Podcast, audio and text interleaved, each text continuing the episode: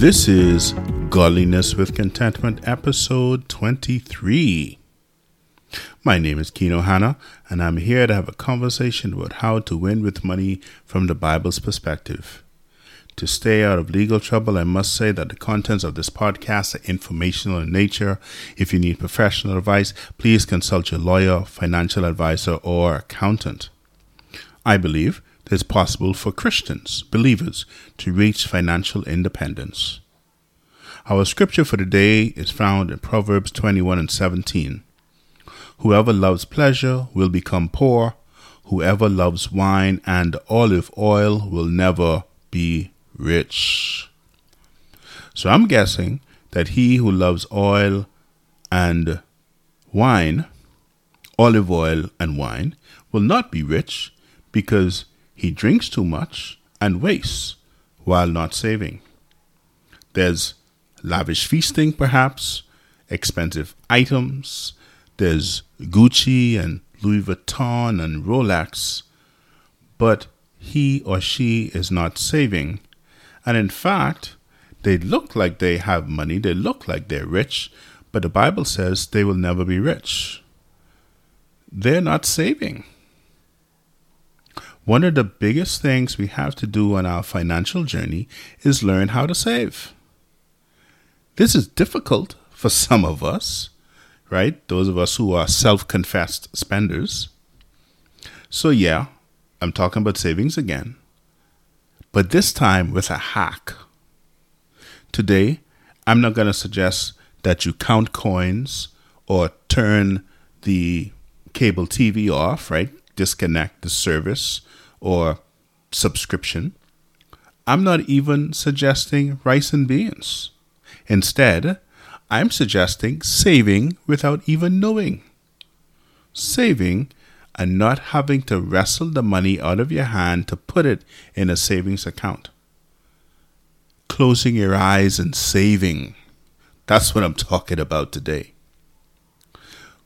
What if there was a way that before your paycheck hits your bank account, right, your operating account, your checking account, that an amount of money came out and went to a safe place where it would be saving up for you without you having to do anything. And what if you knew this was happening, but you found a way to pay your bills and expenses with the amount that was in your operating checking account? You didn't have to fool with, kind of out of sight, out of mind, the savings account money. What that would mean is that you are saving without touching the money. Less pain involved. No wrestling from one hand, right? Your left hand is not trying to pull it out of your right hand so you can spend it, but instead, it's out of sight, saving for you for a later day. In an article from CNBC, they claim that automation helps us prevent what they call present bias. And don't worry, we're going to figure out what this means, right? The article goes As humans, we tend to have a need for immediate satisfaction. I guess like the, the fast food, right? When faced with a decision like whether or not to splurge on a sale or invest the money, we are biased toward our present selves, so we're likely to make the choice that will benefit us most in the moment. This thought process is called the present bias. I told you I was going to explain it. It continues. The farther into the future the alternative option is, the less important it seems. This can become a roadblock when it comes to saving for large future purchases like buying a house or paying for a wedding, and it's a big reason why saving for retirement can be so hard. However, we can overcome this present bias by taking away the ability to choose between saving and spending altogether. This is where automating your savings comes in. When you're automatically enrolled in a 401k plan at work and you start contributing 3%, 4% of each paycheck toward it, you don't get the chance to choose between putting the 3% toward retirement or using the 3% for something else because you never see the cash in your checking account. Chances are you can probably think of a few things you'd prefer to spend this money on right now.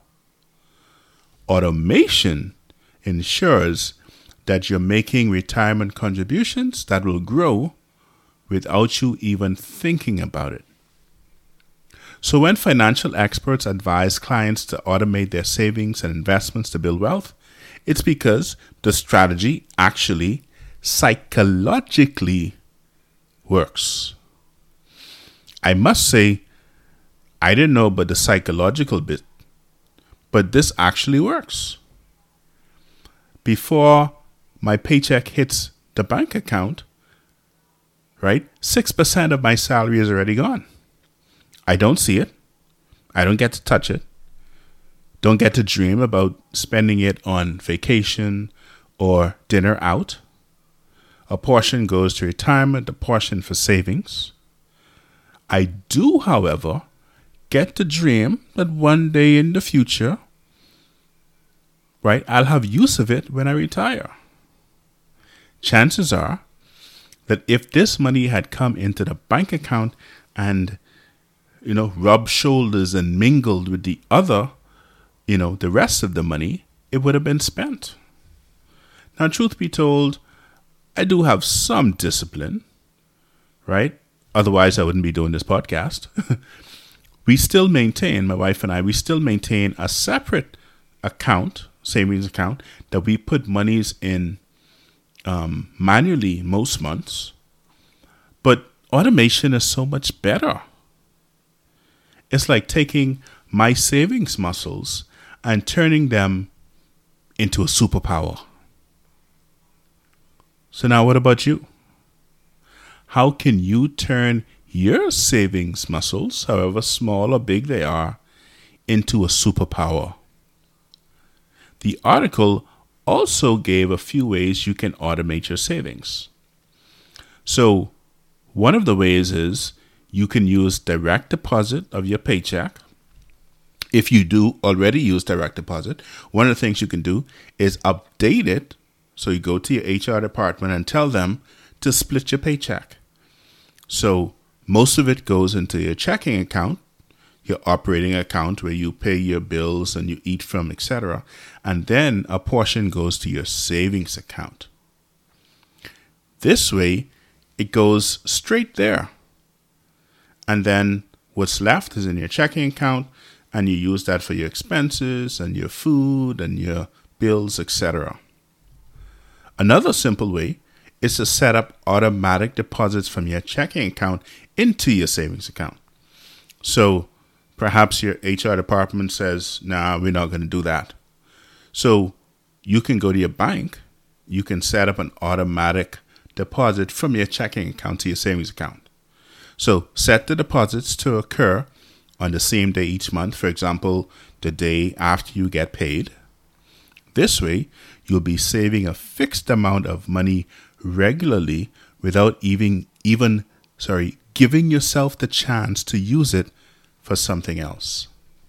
Now, I personally prefer the first option where the savings amount does not even hit your checking account. So, if this is possible, that's the one I would suggest you do. So, go to your your um, HR department and ask them um, if you can set that up. So, the other thing is where to save this money.